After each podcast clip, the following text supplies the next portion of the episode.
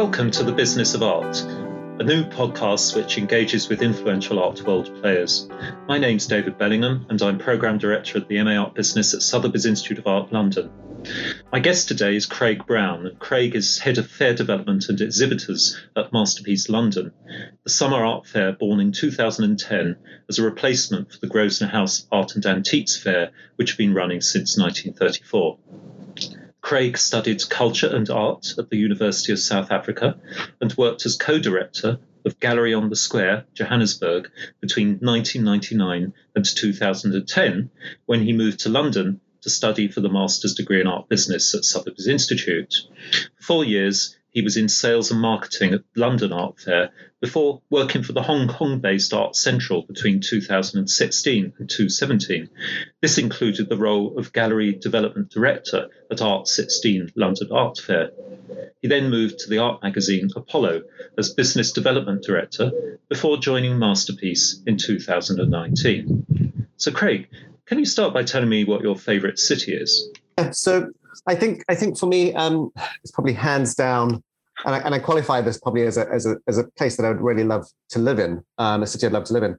Um, that would have to say it, it would be New York, um, and and I think that's that's probably because of all the places I visited, it's it's one of the places that that has met all my expectations, um, and and it's just it doesn't disappoint, does it? In terms of from its grittiness to to its glamour. Um, I just I love it as a city. I really do. What, what kind of places would you head for if you only had like two days? Wow. Um, I'd probably certainly the the museums. Um, they always have some fantastic shows um, uh, at the Met and at, at, the Guggenheim. So certainly do that. Um, I love Brooklyn. Um, so I've spent a lot of time um, when I've been in New York, just sort of hanging out with friends and and yeah, there's Brooklyn's a, great part of the part of the city, um, and and I love Chelsea. Um, yeah, it's um, I just I love being on the streets of New York. I think it's it's one of the most inspiring places. It is great. It, it, it, kind of does it it kind of reminds me, although it looks very different, it's not dissimilar to London in terms of the, the localness of the where you go in a pub and people are very friendly and you can get chatting to people. Uh, exactly. It's a very friendly place on on many levels, I think. Yeah. Yes, and I, I think it, there are there are sort of similarities with London. It's quite a multi, multicultural sort of melting pot in terms of the city. Um, it's just it's just on a sort of grander scale, isn't it? It's just so much bigger and and and everything is so much taller.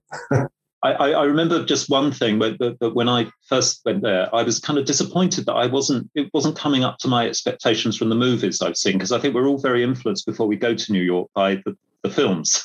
Yeah, we think it's going to be like that, like Elf or, or whatever, you know. And um, and and I was disappointed that I wasn't speaking to any New Yorkers. So one day I asked this guy, "Oh, where where would I go to meet people from New York. And he said, "I'll "Oh, go to the jazz clubs in Greenwich Village." So I did that, and and and and he was absolutely right. I bumped into and befriended quite a few people over a couple of evenings just by visiting Greenwich Village and the clubs and so on. Yeah, and I, I know you're talking about sort of people that are sort of born and bred in New York. I think yeah, are quite yeah. rare. Because, because, basically, New York is like London; it's very multicultural, yes. which is great. So it's just yeah. that it kind of you think, where are the New York people? You know, yeah. And I, yeah, I have students sometimes saying, I didn't come here to be with other Americans. I want to meet sort of British people. Where are they? Yeah. So I think it's the similar, and you know, that's the that's the the good thing about both New York and London. And I guess I guess one of the reasons why they've become art world hubs is because yes. of that multiculturalism. You know, um, and and so if you had to pick a rural, you know, a, a, something outside the city, what's your favorite kind of rural location? Well, I, I actually I, I, grew up in a very rural part of, of eastern South Africa, um, in, a, in a province that's called Mpumalanga, which mm-hmm. which means the the place of, the, of where the sun rises. Um, and so I actually have a, a, strong sort of connection to the countryside generally. Um, oh, you've actually grown up in the countryside, in the wilderness. I, I have. Yes. Yeah. Um, and and have very sort of fond memories of of being surrounded by vast sort of stretches of sort of grassland, filled with um, I don't know if you know if you're familiar with cosmos flowers, the sort of the pink oh. and white cosmos flowers. Yes. So just sort of huge sort of fields of them. Um, yeah. and and that really appeals to me. So so countryside generally is somewhere where I feel really comfortable. Um, yes, no, cosmos flowers in London tend to be on restaurant tables, but they're really. but I did know that they. I think that they mainly come from South Africa, don't they? I mean, I'm South Africa, incredible legacy of of flora. Yeah, um, yeah. certainly in terms of their, their wildflowers, absolutely. Yeah. Uh, so do you kind of get a nostalgia to go back there, or? So yeah, certainly when I go back, I mean, I, I, I would travel to Johannesburg when I when I normally go back to see my family, but but I would go out into into the countryside as much as possible hmm. um, mm. whilst I'm there because um, it just that feels like home. Really. And is there? Do you ever get out outside of London? And if so, you know, they kind of do you go walking in the countryside, or do you tend to do that while you're in the UK? Um, I, I, do um, more so recently, I think. Um, and um, I've, I've, because I live sort of southeast London, I've been experiencing more sort of like the Kent countryside. So yeah. Um, I've got friends that sort of live out towards Knole Park. Um, the, National Trust site, yeah. yeah. and I went recently to the Folkestone Triennial, so oh, I managed wow. to kind of walk around Folkestone a bit, which is a great sort of seaside town. Yeah. Um, and and going to Whitstable this weekend for the first time. So um, where with the Tracey Emin associations, we took some students down to Margate to the new, the relatively new Turner Gallery the other day. Uh, we've obviously during COVID, one of the effects on the whole art world is travel, and we on on the program, the, the art business program, we haven't been able to take students into Europe as we usually would. Uh, so we've been we went to Hauser and Wirth in Somerset. Wonderful. Uh, and uh, we're an alumna of the Works Day. Do you know Dea Venegan? You probably I do. Yes. You probably yeah, know her yeah. quite well, and she's head of marketing there. And then we went down to Margate as well, uh, and that yeah, really good experiences. So so there, there is kind of like there is an art world outside of London, but generally speaking, it's fairly two dimensional. You know, you might get one gallery in a town as opposed to several, um, and and everything is very centred, I think, on on London in the UK. And and what about buildings? Do you have any kind of favourite buildings? Like you know, you might want to choose one that's contemporary, maybe an older. Um, well, I think actually probably the building that I'm most um, inspired by something that probably is, is a little bit timeless in that sense. Because um, I'm a huge fan of the, the Catalan architect Gaudi, um, yep. and probably his most um, unique construction, which is the Sagrada Familia in, in Barcelona, um, which I managed to visit in, in 2017. Um, and um, I think that was that began in Gaudi's lifetime and, and is uh, due to complete finally in 2026, which um, I think is probably around the centenary of his death. Um, and it's just it's it's the most wonderful building um, I think I've ever been in. And there's there's the, the incredible scale of it, um, the light that comes through the stained glass, and and I think probably regardless of your, your religious beliefs, it's the most magical place. Um, I've never been there. I've never been there, unfortunately. Does it? Is it just Gaudi's architecture? Well, just you know, is it the architecture, or are there things like um, are there other artists involved in the interior decoration and design? Um, good question. I think it's I, I, think it's the, the architecture itself that's just it's so very impressive. I'm I think certainly in terms of in terms of me, I'm sure there are other people that were involved in in in the interior of it. Yeah. But it's it's the architecture of the building that yes. um, um, I think there's just there's something about Barcelona that really appeals to me. Um, and and there's lots of these buildings around it, um, Barcelona, but, but the Sagrada Familia, just in terms of to know there's is something quite sort of unique about it. Yeah, um, it's, it's, certainly on my one of my my top five lists to, to get to once the pandemic is eases a bit. Barcelona is one of those places I must go to, and yeah. um, just thinking in terms of like art and and churches, art and religion. Um, you know, we we've taken the students recently to Cologne after after visiting TEFAF in Maastricht, the art fair in Maastricht, and the, the, the Cologne Cathedral you probably know has the Gerhard Richter has a magnificent yes. window that was damaged, I think, in bombing, and uh, they got Gerhard Richter to design to redesign it. And that I don't know if you've seen that, but that is I haven't. I haven't had a chance to, to visit Cologne yet. Yeah, because it's south facing. If you go there and the sun's out at noon, he's got lots of different color squares as you know part of Richter's practice in his painting, yeah. and uh, it literally kind of covers the whole medieval interior of the cathedral with different colours. It's quite magical, so that's worth going to as well. And then yeah, in, in, in, nearer to home, like Chichester Cathedral, uh, it's got a Chagall window, it's got a John Piper kind of altarpiece. Yeah. So it's quite interesting. I always find it quite interesting the way contemporary artists continue to work in this kind of generally outdated what what many people perceive as an outdated religion, and including people like Damien Hirst. You know, I've seen yeah. Damien Hirst installations inside churches, which yeah. are actually being used as part of the liturgy, and people wouldn't associate, you know, Damien Hirst with that kind of activity, but a lot of artists are actually involved in that, which is quite interesting.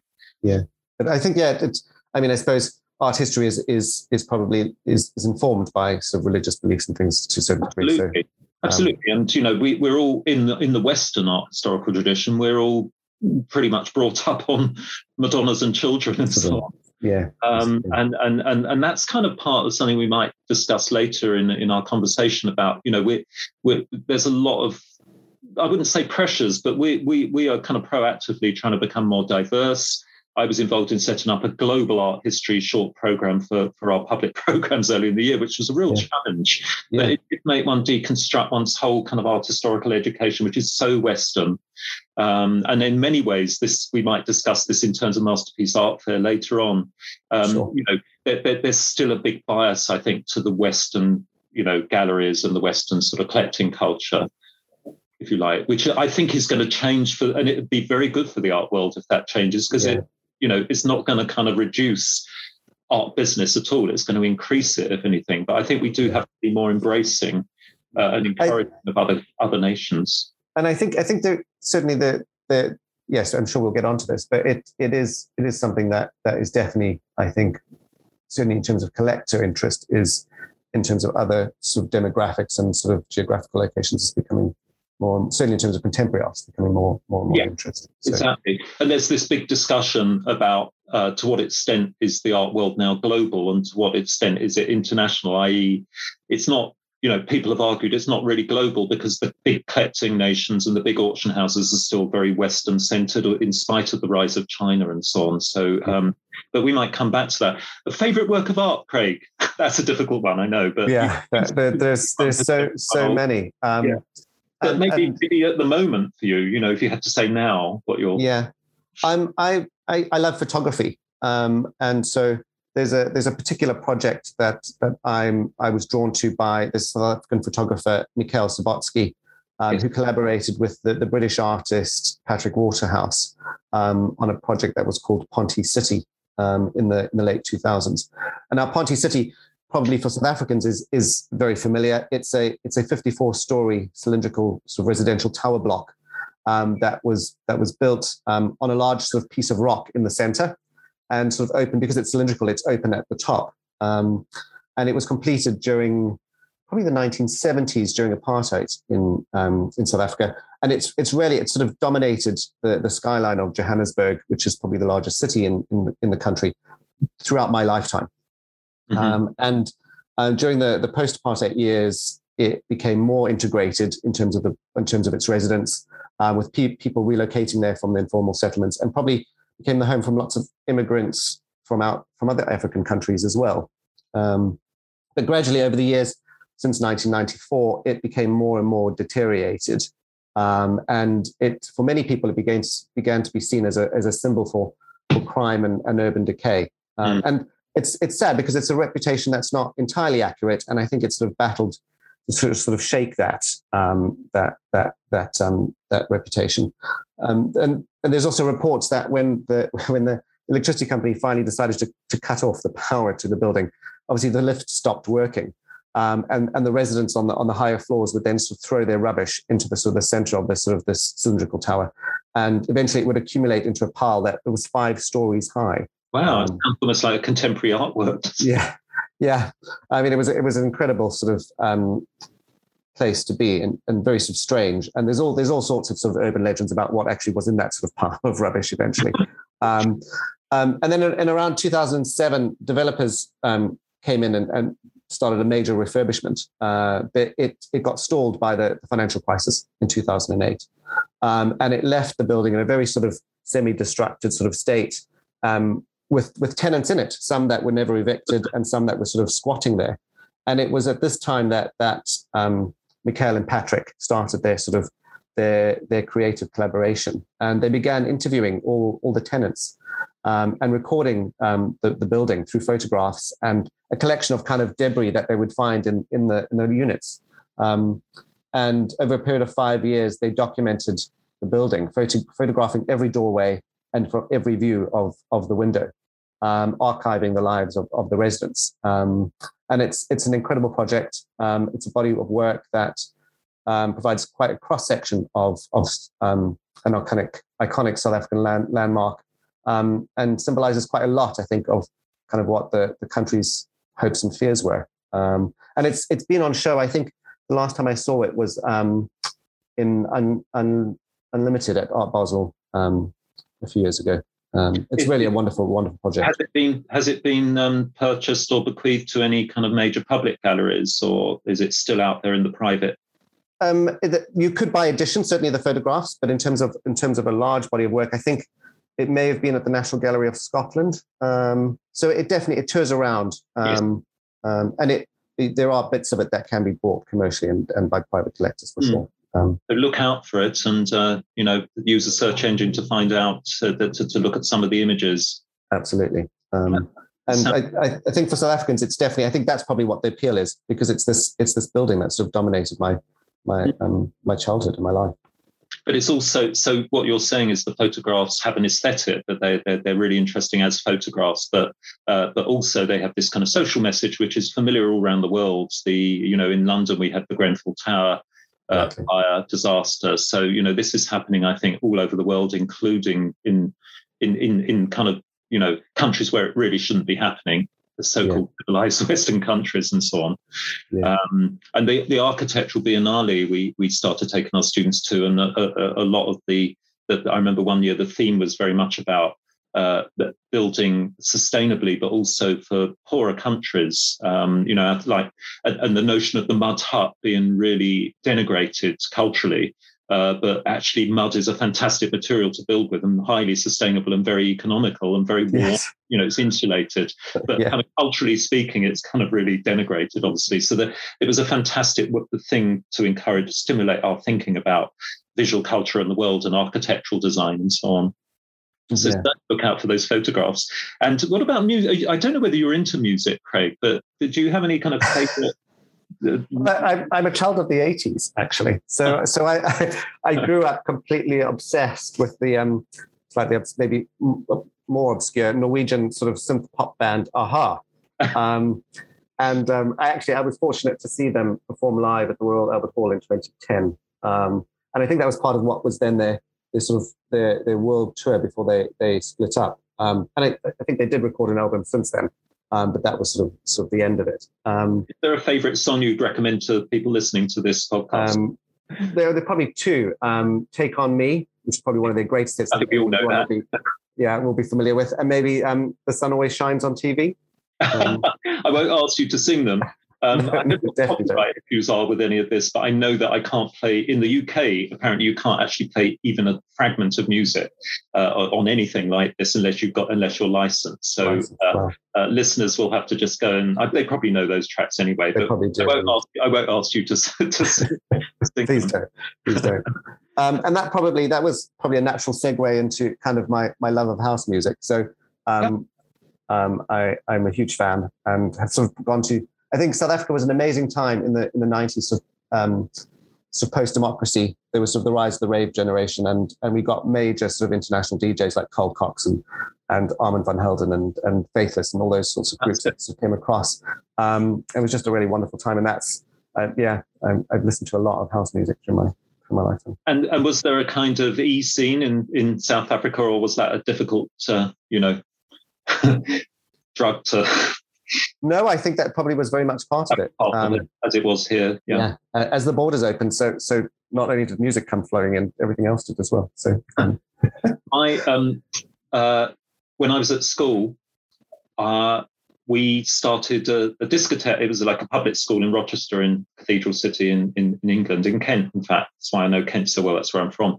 Um, and uh, uh, a guy called Pete Tong that you may have heard of was yes. uh, was was was in the year below me, and he was our DJ at our discos when he was That's like incredible. so, uh, so of course has become one of the one of the world's best, possibly world's best known DJ. Yes. Uh, so I kind of followed that, although I'm kind of an older generation than you, and the, the 80s and like the rave scene was not what I was part of, but um, it's kind of followed it because of because of Pete. yeah, that's incredible. Wow um, yeah, he's gone on to be sort of a major, a major superstar in terms. Yeah, and has combined with like classical music orchestras and and and, and yeah. So, yeah. Um, so so how did you get interested in art, Craig? Can you your first memories, is, or is this a long story or an easy story to tell? I think I've, I've, always had an interest in, in the visual arts, um, and was really sort of encouraged by my family. So, so my mum is a is a retired fashion designer, um, and I also was was really lucky to have various mentors in my life whilst growing up, who really encouraged me to sort of follow follow my passion. Um, and so, although I lived on on a farm, um, I would travel through to Johannesburg. It was several hours of drive, but I would travel through to Johannesburg as often as I could um, to visit the art museums um, and the commercial galleries. Goodman Gallery um, being one of them, um, Everard Read, and, and spend as much time as as I could. We also, I think, possibly the the Johannesburg Biennales, which were held in 1995 and 1997, were were hugely inspirational. they were both major international exhibitions um, where contemporary South African art was shown not only to, to an international audience at that time, uh, at that time, unlike previous overseas exhibitions, um, they were also shown to all South Africans um, yeah. because it was sort of post-democracy. And um, both biennales um, also importantly exhibited work of local artists, um, but alongside artists from other African countries and, and other parts of the world. So it really placed South African art within within a global context. Um, and that was really inspirational for me at the time.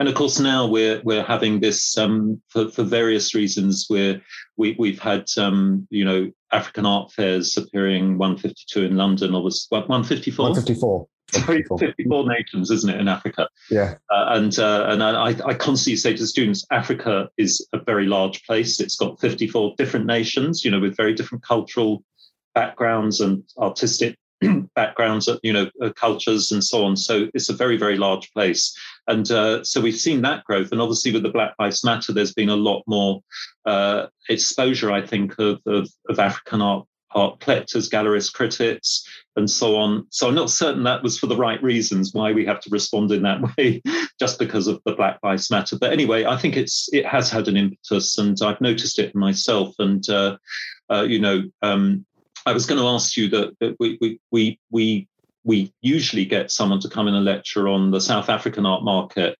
and then we get someone else to come in and talk about, like, particularly the the the uh, uh, the, the Mediterranean African coastal markets, as it were. And, yeah, uh, sort of North Africa, sort of I, don't, I don't know what your feeling is about, you know, is there a big divide between what we might see as the South African art world and the other African art world, or do you think it's kind of one thing, or do you think we shouldn't look at it like that? Is it a multitude of different types of art? I think that, I think there may have been a divide for a long time in in that South Africa probably had more infrastructure in terms of the the, the museums um, and the, the, the art schools um, that were in place. Um, yeah.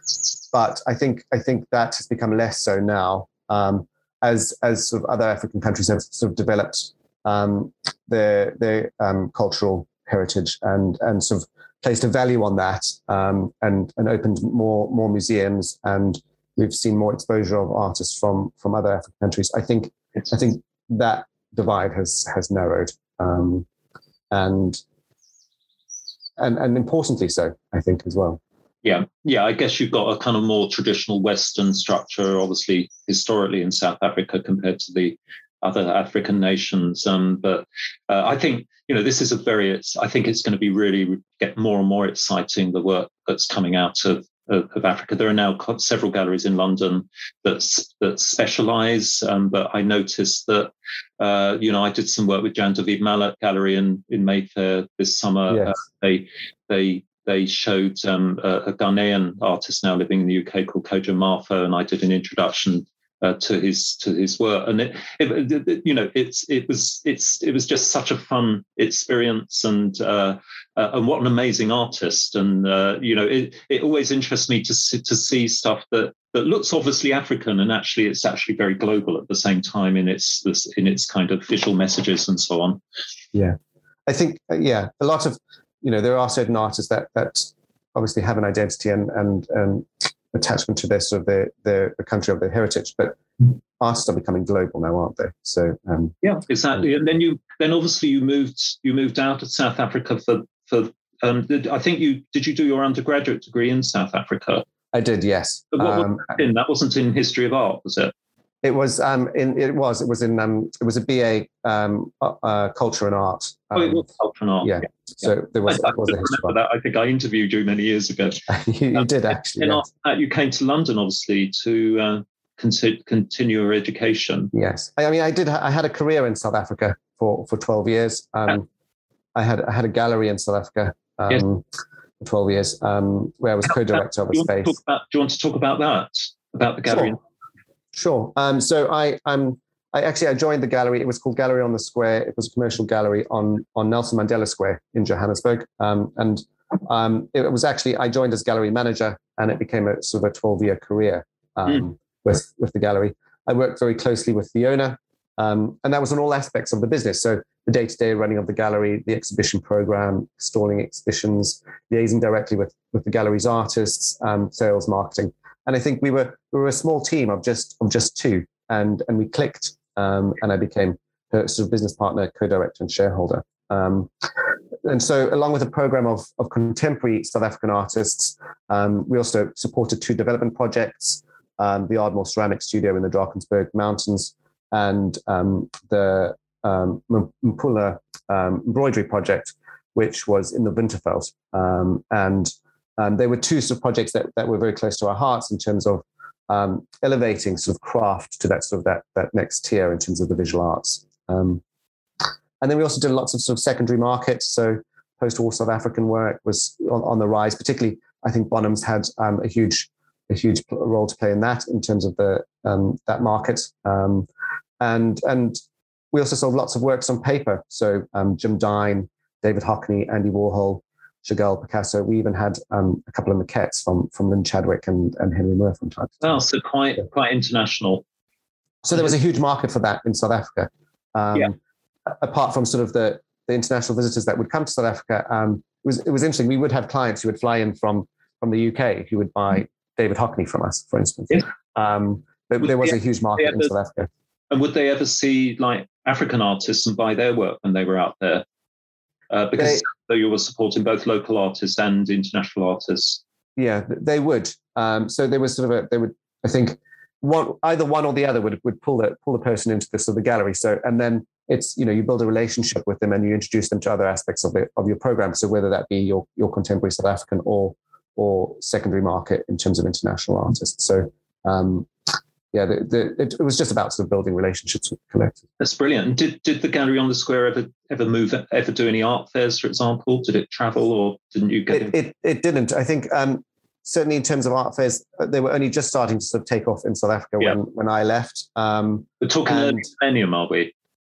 Yeah. So so it's so um, so I I moved across in 2010. So so certainly the art Basels and the and and the Frieze fairs and things like that. Those were all sort of starting to sort of um, become more global in terms of their in terms of their um, exhibitors. But I think Goodman Gallery was the only South African gallery that was doing Art Basel during that time.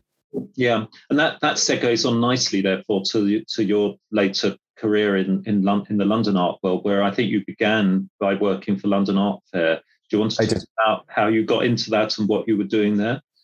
Yeah, it was actually. Um, I actually think it was through through Sotheby's Institute that that um, I was made aware of the, the role coming up at, at London Art Fair. Um, and I joined the team, actually quite a junior role um, to sort of in terms of um, the, the structure of, of a fair and, and worked on sort of sales and marketing um, and exhibitor relations and, and worked very closely with, with the director of London Art Fair, um, mm-hmm. which had a particular focus on, on modern British um, and, and contemporary artists. and worked my way from sort of doing sales and marketing up to sort of um, uh, sales manager with the, with the fair and introduced a lot of sort of interesting sort of new new initiatives. So we we um, we had a sort of a younger sort of section, subsidized section within the fair called um, Art Projects, and we introduced a, a curated um, dialogues um, where it was we brought two younger galleries together um, to, to would show a sort of a curated exhibition as part of that um, section of the fair. We had a museum partnership that we launched. I think the first year it was with the Hepworth Wakefield, where they brought um, uh, an exhibition of modern British work to the fair. So focusing on on a, a museum that outside of London, so so bringing yeah, their collection to London. Yeah, I remember um, that being a, one of one of the you know I think the whole London Art Fair was a, a wonderful model, and probably drew inspiration from from from other fairs as well as your own ideas. Uh, uh, can you did you come to Artissima with us? I did. Yeah. Yes. I think I, have always thought Artissima was was was one of the earliest sort of contemporary fairs to actually, you know, bring the community in and not and, and bring culture from the whole of Torino uh, and its arte povera tradition into the fair, but also very supportive emerging artists and gallerists and so on. It was one of the first, I think, that was kind of doing that. Uh, and then and then a lot of other fairs began to do it, including you know Frieze. But also, I think when you went to London Art Fair, that was quite an early stage, I think, in the development of art fairs to to, to become more educational, more cultured, more supportive of, yeah. of emerging galleries and artists. Um, it, it, definitely was, and and we saw some sort of you know a lot of those galleries have sort of gone on to I think now now show as part of a sort of Frieze. So yes, um, quite established. And um, it, London Art Fair um, it, it, it's it seems to me that it's never quite managed to. But maybe maybe its mission and its ambition was never to become a really famous international art fair. But uh, is that unfair of me to say that? That uh, you know, obviously, it's sort of slightly in the shadow of other art fairs in London, like Frieze, and then more recently Masterpiece, which obviously we're going to come on to uh, in yeah. a few minutes' time. But you, where would you position London Art Fair now, Craig? What what are its strengths and weaknesses? I think it's it's it's an important fair. I think in terms of its its time of year, it's probably it's probably quite you know January is is a quiet time of year. People sort of coming back. Um, it helps sort of focus the mind, and sort of, it certainly it launches launches the sort of the fair calendar, I suppose, to a certain degree. Yes. Um, I think it's it's you know, fairs have have limited space, and and they they're not going to be able to sort of show show all exhibitors. Um, and so I think it it provides sort of an important sort of um, platform for those those exhibitors who aren't able to get into to, to Frieze because obviously there's there's lots of artists and lots of galleries with really exciting programs um, and so it it it provides a, an opportunity for those galleries to have sort of the same opportunity um, in a cultural city like London. Um, it is it is very well supported by London a London um, audience. Yes, and we have some exhibitors that that show at Masterpiece um, that that show it at London Art Fair. I think it's also its venue is unique in that um, it's one of the, the, the few sort of permanent exhibition venues that still are within the centre of London. Um, um, and so I think they get a very good audience um, as well. That's it's and a very well supported. You're in, you're in, quite a kind of uh, interesting area up in up in Islington. Uh, yeah. There, so um, you know a lot of regeneration in that area. A lot of younger people, I guess, and and so it's a sort of perfect venue really for that kind of audience in January. Something to do after Christmas. after yeah. Celebrations. Yeah. Um, and I think I think over time it's probably become um, there are more international exhibitors that do that fair, um, and and which is exciting for them. And I think they're, they're probably less focused on modern British, although a lot of us of our modern British dealers still do that fair uh, for masterpiece. Um, but I think it's more sort of now modern and contemporary in terms of its focus. Um, but it still has it still has the art project section, which I think is is really exciting. And I think it's got a section where it focuses on a single discipline now called platform.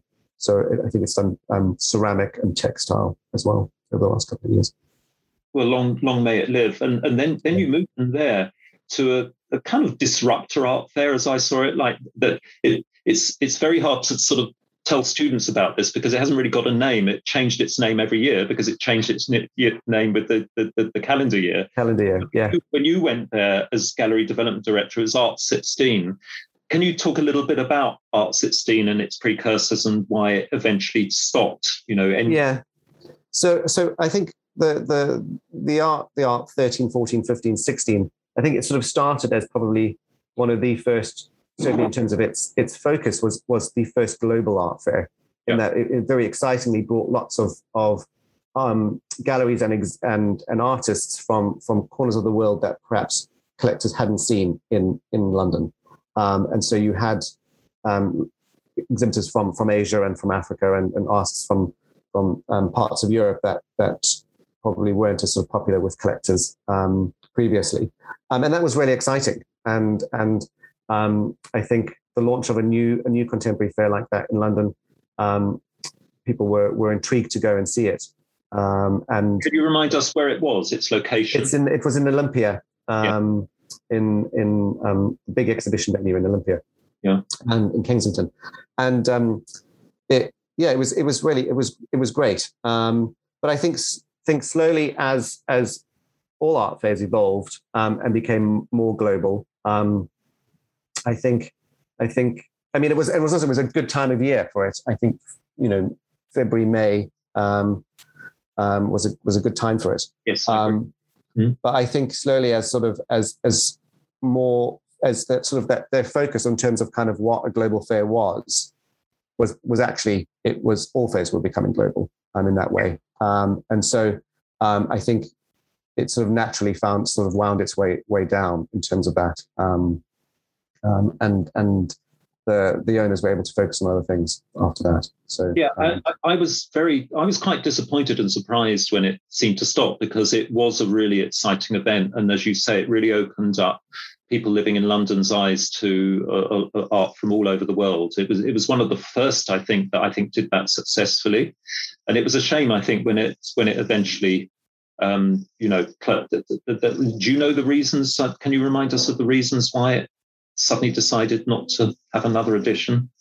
I think they just decided that that um, you know that, that the, they would focus on other things. The the the, the owners of that sort of um, were were also had Art Central. That's right. Because you then moved into you moved yeah. Central. Could you talk about that? Yeah. So um, I, that was very exciting for me. So I, would not been to, to sort of Asia and, and Hong Kong very much, um, and certainly not Hong Kong, and um, got an opportunity to work on on Art Central, um, and um, was was very involved. The the director of the fair um, stepped down, um, and I was given the opportunity to sort of really lead on that, and spent a lot of time in Asia. I was sort of there probably every two weeks for for a while, um, backwards and forwards. Um, and it was a great. It was really. It was it was a fantastic time. Um, and we we had a we introduced a sort of a a performance program with um, that was I think probably quite sort of cutting edge for for Hong Kong at the time. Um, and it's a relationship um, that has continued on with with the fair. and yeah, it was just I really enjoyed it. Um, lots of lots of installations and performance that that um, is what I really enjoyed. Mm-hmm. And uh, presumably, you would see Hong Kong and China and Southeast Asia remaining a very important and powerful part of the international art markets in the in the future. Absolutely, I, I, I think it, it will remain there. Some people, are, some commentators are saying it might actually take over from the West eventually as a an art market. Um, I mean, I I'm not certain that's the way I see the art world anyway. Of someone taking over, or or you know, uh, but well, you know, I don't know that they. You just hear certain people uh, saying, you know, that it, it, it's going to come, it's going to become the next big New York, London, uh, you know, center of the art world. I don't know what you think about that. Yeah, I, I mean, I certainly think Hong Kong is is a major center already. Certainly between between the, the east and, and the west. Yes. Um, and and I think probably on par with with London and and um, New York as well. Yeah, no, I would agree with that. I, wouldn't say that one is going to become more important now than necessarily. I think I think regionally, each one of those will have will have their their own specific focus. Mm-hmm. And then you moved um, to a slightly different, quite a different kind of work, which was the Apollo magazine, which obviously we've all been reading for many years. It's we've seen it um, changing. I, I, I remember getting very excited when they they uh, they began to sort of um, develop uh, the, the, the art collector theme. Uh, in particular, I don't think that had always been part of Apollo. It kind of sets itself up a bit. Kind of maybe maybe they began to aim, the editors began to aim at a younger readership. Um, but are you referring to the forty under forty um, um, focus. Is that is that what you? Yeah, exactly. Exactly. Yeah. But yeah, I think I think that was a great opportunity for them. Um, and the, the the there wasn't another publication that was sort of looking at that particular group um, in in that sort of interesting way. Um, and it, it gave them a real sort of um, moment to sort of then sort of focus on sort of contemporary art as well, um, and sort of look at sort of what what um, collectors were looking at, what what sort of the, the business thinkers were, were sort of focusing on um, as well. Um, but within that very sort of that specific sort of age group of of under forty. Um, yeah, because it used to, you know, when I was your age, it used to be kind of quite a traditional magazine. Apollo hence the name Apollo, you know, classical god of culture and philosophy, etc. And it, it, really did change, I think, to being a much more, re, you know, contemporary, uh, more youthful magazine, which. Yeah, it definitely still has the sort of its traditional roots, and yep. but it's it it covers, I think, you know, probably probably quite similar to Masterpiece in that way, in that it doesn't have a dateline. It covers everything, probably right from antiquity through to to contemporary art nowadays. Um, yeah. Um, and did you, did, also, did you enjoy your time working with Apollo? I did very much, um, and um, it's a great team. Um, Tom Marks, who who's who's was the editor, is the editor, was was a great person to work with, and actually we work with him a lot still um, with Masterpiece. Mm-hmm. Um, he hosts a lot of sort of our, our content for us, um, and it was interesting having not sort of worked in that sort of way with publishing before to sort of get that sort of perspective of things. Um, and I enjoyed it. It was it was a great time. Um, and then you moved then back into the art fair world uh, with, to Masterpiece London, and uh, yes. you know just to just to remind um, our listeners, uh, this had been this very traditional uh, Grosvenor House art fair. It was part of the London season, you know, primarily aimed at originally aimed, of course, at the aristocracy um, uh, who would come to London from their country estates in the 1930s and so on, and come come to London for the season to go to Chelsea Flower Show, to Wimbledon, to Royal Ascot, everything patronised by the royal family. And the Grosvenor uh, Art and Antiques Fair was part of that, uh, just off Park Lane, obviously. And then it closed down in, I think it was 2009. And I know that certain people who had been um, quite important gallerists at the Grosvenor House Fair um, then decided to set up a, a, a, a new Grosvenor Fair with Masterpiece that would be much more modern and aimed at, again at a younger audience with kind of different clienteles and so on, but still part of that London scene, still open by uh, uh, maybe sometimes quite distant members of the royal family. But um, uh, I, I, remember this was a very exciting development, and it it was seen, I think, at the time in London to be kind of challenging traditional art fairs, classic modern art fairs like like TEFAF, the European Fine Art Fair, um, uh, and um, and it was it it really began. It really became part of the zeitgeist for this cross collecting, and it, uh, I know that Masterpiece sort of saw itself as as something that wasn't just going to focus on art anymore, but on a on a wide range of almost like luxury objects. And Craig, I was going to ask you because you you started there in 2019, obviously nearly 10 years into its development. Do you do you think it is still similar its mission to what it was when it started, or do you think things have changed? I think the fair has evolved. I think what with all fairs they evolve. Um, 10 years certainly. Um, it, it, the the nature of of of its content will will have shifted, um, and I think it's it's probably its focus is is still remains in that in that it's it's provides a, new, a unique platform for cross collecting, um, and there's no dateline, so it covers you know everything from antiquity right through through to the present present day, um, and it's it's it's about the objects, it's about it's about the knowledge, it's about the the um, the the dealers sharing that knowledge, um, and and that remains really important because because our audience is diverse at Masterpiece. So it's it's you know those that are are serious collectors um, who know what they're looking for, right through to people who who may be coming to the fair for the first time and, and beginning their collecting journey. Um, and so we provide an opportunity um, for people to come in and get a broad get a broad range of of of the art market um, with the fair. Yeah, and in, in many ways, it is really like an updated version of the Grosvenor Fair, in as much as these are people who um, tend to, they will tend to go to the fair. They tend to probably have quite a lot of uh, of wealth, and but they're looking for the kind of the best of the best in lots of different genres. So uh, you know, when you look at the history, when I, I've looked back actually at some of the historical catalogues from Grosvenor, and people were kind of collecting silver and ceramics and you know porcelains as well as as well as paintings and tapestries and so on. And it was a little bit of everything. And in some ways, I think Masterpiece is similar in a kind of modernized way because when you look at the galleries and what they're what they're um, focusing on. There's still quite a lot of jewelry galleries. There's quite a lot of silver antiques galleries, um, and actually um, not a huge number of what one might say specific old master galleries. There's a lot of classic, modern, and contemporary there as well. Um, so, as you say, it's really kind of, I think, mirrored the, the this, this, recent sort of um, tendency towards a synchronic view of art. Uh, you know, not worrying too much about the histories of the work, but more about its aesthetic positioning alongside other works of art from other periods and other geographies. So, I think it very much kind of mirrors, um, you know, cultural fashions in in, in the new millennium. In 2011, I interviewed Nicola Winwood and Thomas Woodham Smith, who are founder members of uh, Masterpiece London for the Art newspaper.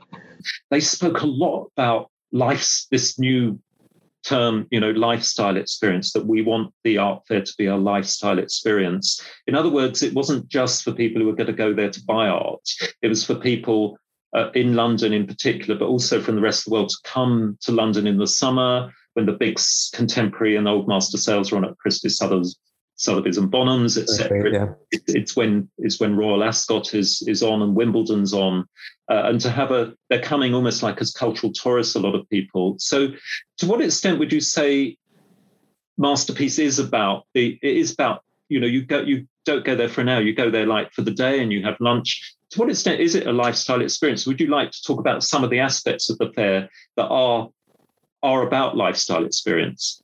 Yeah, so I mean, certainly supporting our, our exhibitors is is our primary role in the fair, um, and and I suppose with all leading international fairs, providing an, an, overall experience that that will enhance visitor engagement is is really important because we we have shifted from from particularly over the last twenty years from a service economy to to an experience economy, um, and so within Masterpiece, um, we we work with partners that certainly in terms of our hospitality um, that will provide will, will will support that that sort of experience. And so um, uh, you know we want you to come to masterpiece it's a temporary structure but but it's built in such a way that you you know you, you feel like you're you're with, within a sort of a very permanent permanent building um, and we want you to sort of come in and and you know get lost for for a couple of hours in in in in what what our exhibitors are showing and the amazing objects they're showing. I mean, we certainly we don't group exhibitors together by discipline because um,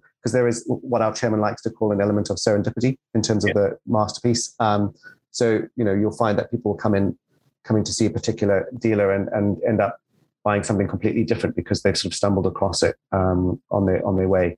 Um, and uh, you know it is important that you, we want people to come in where you know we we do go we do sort of cross over two weeks between that auction period between Ascot and Wimbledon. Um, and you know, we want people to come in and and do it, have those conversations in their own time and at their own pace, um, and have lunch, um, and and for it to be a wonderful day out. Um, absolutely. Yeah. No. And and and also um, ensuring that there are some quite well-known luxury brand names like the Ivy, Harry's Bar, and so on. Yeah, so we so we work with with Urban Caprice, um, and so yes, you know you have Scott's bars and you have you have the Ivy, you have um, Le Caprice, um, and and um, Sloane Street Deli. So yes, so it's part of the part of the same group. So and so it gives you that variety of choice as well in terms of um, and of course um, Perrier Jouet with the champagne. of course, and in, many ways, it always reminds me of the, the higher end sort of shopping malls um, which again deliberately kind of mix up the types of shops, but they're all kind of on a certain level of luxury objects. And there will be a piano bar, and there will be a there'll be a champagne bar, and a pianist playing. I mean, this is this is true even at Westfield in Shepherd's Bush, which is interesting because it's uh, it, it's not a, it's not a particularly nice area when you get off the train at Shepherd's Bush. Yeah. But the moment you're in Westfield, a bit like Masterpiece, although it's a marquee, and obviously Masterpiece is in you know where the Chelsea Flower Show is in a very cultured part of London by the River Thames.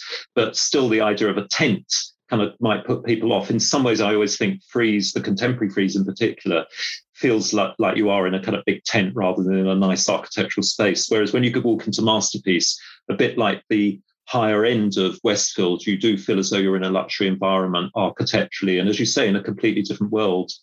Um, I think in some ways, I think the European Fine Art Fair in Maastricht does that very well as well, because you, you know, it's in the industrial, it's on the industrial side of the river at Maastricht, not the historical side. And I yeah. think it comes as a great surprise to people when they walk in and they're suddenly in this amazing environment covered with flowers, obviously, in Maastricht, yeah. And, it. and you feel as though you're in a different world. And I think that is part of that lifestyle experience. Yeah, you, you sort of want to take take people somewhere else. Um, yeah.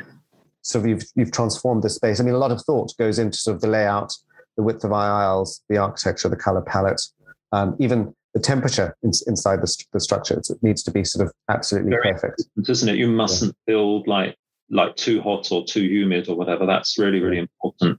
And, yeah. and I was going to ask the obvious question, you know, now we're coming to the end of this is, um, uh, you know, the, the, the nature of the pandemic. And I know that it forced masterpieces most other fairs into going online. Do you want to just talk something about whether you felt that there was anything of the lifestyle experience in the in the in the in-person real fair that was transmitted into the online fair? Well, certainly for us, um, sadly, we we weren't able to have have the, the physical edition um, on on the Royal Hospital site um, over the last two years, um, and last year we had um, an on, online selling platform and talks program. So um, certainly in terms of knowledge share, um, we produced a large amount of content that, that we then, particularly sort of the first year, focusing on our exhibitors and, and them sharing their knowledge. Um, so we were, we were able to kind of communicate that to our audience. And actually, um, we reached an incredible global audience. And, and that was really exciting for us. Um, and then this year, um, we, we had an enhanced online edition of the fair. Um, but we also had a number of in-person activations. So, so different from last year, where where most of the sort of the galleries and museums were closed. This year, we we took small groups of people um, to our exhibitor spaces um, and hosted them. And and again, we made we sort of, we tried to sort of echo the fair in that we would go to sort of an antiquities dealer, then to a contemporary art dealer, and then to sort of a jeweler. Yeah. Um, yeah, some, that sort of experience. Students signed up for those and really enjoyed them, and so you're kind of taking small groups still out to have a an in person, a real physical experience, as yes, it were. Yeah. And, and, and where, where we could, you know, of course, serving them the, the Perrier Jouet champagne as well as one of our partners. And I know the auction houses, um, certainly Sotheby's, um, have, have, have, had a similar uh, strategy during the pandemic. So they've they've turned their offices in places like Monaco and so on. I don't know whether you knew this into kind of exhibition spaces that are kind of very locally themed. Uh, yes. Like the Monaco one is like very very um, Riviera uh, white cute space, very Picasso-y, and showing Picasso and so on. Whereas the New York Sotheby's uh, office that they that they remained open, you know, had sneakers and, and and so on. So they were. It was very interesting the way it changed. I think the art markets uh, strategies. Um, and, and, and so looking ahead to presumably next year, you you really are hoping that it will be a physical experience again. Absolutely, yes. I, I think I think physical fairs will go ahead. I think there's I think the importance of of um, being able to look at artwork in the real will will will remain. Yes. Um, and I think in terms of building those long-standing relationships, I think that will continue. Um, I think it's important for that. But I also think there's there's lots of positives that have come out um, from from the the OVRs or the online viewing rooms, as everyone's probably become very accustomed to. Um, there's there's an element of price transparency, which yes. I think has been welcomed by um, the market and the press. I think that that will remain. Um, I think there's some there's there's collaborations between galleries, auction houses, and fairs that probably you wouldn't have seen before the pandemic, and I think that will lead to some exciting initiatives probably in the future. We've already seen the Sotheby's Gallery Network and the collaboration between Christie's and 154. So I think yeah. we'll see more exciting things like that in terms of your experience of art. Mm-hmm. Um, but we're we're already planning for for 2022. So, um, and, do, you, do you think the online experience? Do you think you will try and repeat? Do you think that would become another dimension of art fairs in the future, such as Masterpiece, that you'll continue to see the importance of the online version as well? I, I think so. I think I think all art fairs will will be a hybrid now um, of, of physical and online, and I, I, think that's because it has given us that that global reach to international collectors, and I think mm. I think collectors have become more comfortable buying online um, yeah. in the last 15 months. And so, mm-hmm. yes, I think it will still remain an important element. Um, and, and, just coming back um, briefly to something we we touched on earlier in the talk, um, the, the I would like, I personally, and I'm sure you would agree with me, but whether we can do it or not, um, it, I would like to see more nations, more non-traditional art collecting nations represented at art fairs. Because when you look at the nationalities, people have done studies on Art Basel, for example, and I think it's also true of Masterpiece, uh, that that most of them are still kind of like US and European uh, galleries, maybe with the maybe with the odd one from Japan, Brazil, and so on. But I just wonder whether art fairs would be a great place to encourage and maybe even sponsor, uh, very you know, emerging art galleries in, in, in from places like Africa to kind of you know, even have a kind of themed section where you're encouraging like diversity within the art fair because that these things are going to sell to collectors. It's just a case of actually uh, giving them a chance to expose the work there, and it I, I, don't know whether that would be a possibility in the future in kind of making the art making the art fair a truly truly global event yeah. in the sense that it's not just the art that's global it's kind of like the gallery representation which is more obviously global. Yeah. Um, and I, I think that's not that's not a new um, concept. I think other fairs have done that with specific sort of geographical focuses in the past. Yes. Um, i think certainly the armory in new york has done that. Yeah um, true. Yes. Yeah.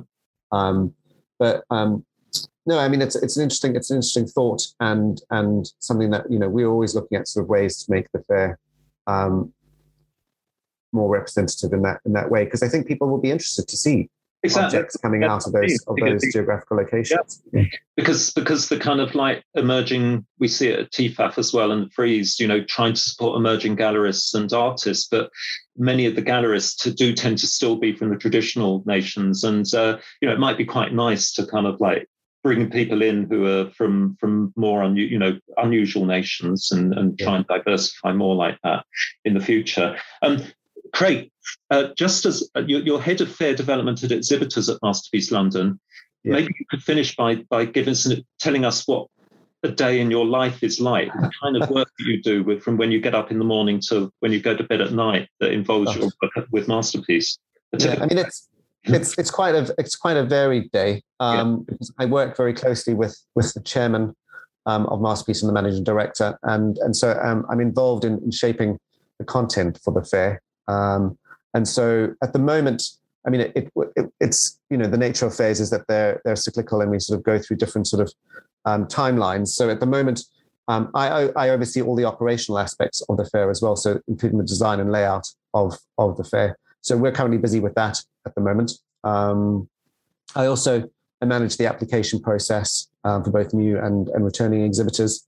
Um, and then already we'll start looking at sort of, so I'm responsible for all the feature installations within the fair. So Masterpiece Presents, which is the large scale uh, immersive uh, installation that we have at the entrance. Um, and we've had um, um Ivan Navarro, it, it, was launched in 2017. So we've had Ivan Navarro installation with Paul Kasmin Gallery um, Marina Abramovic, um, yeah, 2018. Um, and and then Phyllida Barlow with with Hauser and Wirth. In, in Actually, that was my favourite, Phyllida Barlow. The, the, big the big pom poms. Yeah, it was it was fantastic. Um, yeah. I also there's the sculpt, curated sculpture series. So we um, draw sculpture from exhibitors within the fair, but then it's curated. Uh, Jo Baring curated it for the first year. Um, and they're placed; those are large sculptures. They're placed down the down the, the main sort of public areas of the fair and outside the, the entrance. Yes, um, I, I, remember most notoriously perhaps the Damien Hirst gilt St. Bartholomew that actually had security men around it. yes. um, and then and then a large part of what I do is also is about is around the educational programming um, for the fair. So so uh, during the actual fair, I look after the museum symposium, the talks program, and, and all the families day. Um, but in the lead up to, to Masterpiece this year, um, we also launched a, program of online co- content called Encountering Beauty Through the Material World, mm-hmm. um, where we would focus on a different material each month mm. for, for a period of six months. And it was just an interesting way of looking at objects definitely um, from a different perspective. And um, and that's and that program included an online symposium, panel discussions, mm. a series of podcasts, video interviews with artists um, and designer makers, uh, with historians and scholars. Um, we had an object of the month where we had museum directors and curators um, select their favorite work. Um, so there was an incredible amount of, of work that was involved with that. And I, and I was looking after that as well with my colleagues. Um, and then more recently, we've launched um, an Instagram live conversation called Masterpiece in the Museums, where um, we sort of interview the museum director and the dealer, and it's, it's, also hosted by Tom Marks, which it provides a unique insight into um, the works that were acquired by leading museums from masterpiece exhibitors at the fair. Um, and so we've done one with the National Gallery of Ireland and um, the Cleveland Museum of Art. Um, and, and, again, because of COVID, that, that it, it, suddenly we realised the possibilities because we've all been listening to these things, um, and, and I've been listening to loads of Instagram live things, which I would never have done before, probably. And so that I think that we will always, I think we'll continue to do that as well as coming to the physical fair. Uh, so I, hopefully, the future is is beginning to look bright for the the art world. And um, absolutely, Craig, it's been fantastic talking to you today, and uh, let's hope to see one another at the fair next year. And uh, for the listeners, look out for the physical masterpiece art fair next July. Are there any dates yet? It's from the 29th of June to the, to the 6th of July next year. 29th of June to 6th of July 2022. So dates for diaries for everyone. And if you've never been to Masterpiece, uh, it is a great lifestyle experience, I would say, whether or not you're going to buy art, you'll see a lot of art and you'll have a great time. So thank you very much, Craig, for being part of this podcast today. Thank you for having me. Thanks, Craig. Great.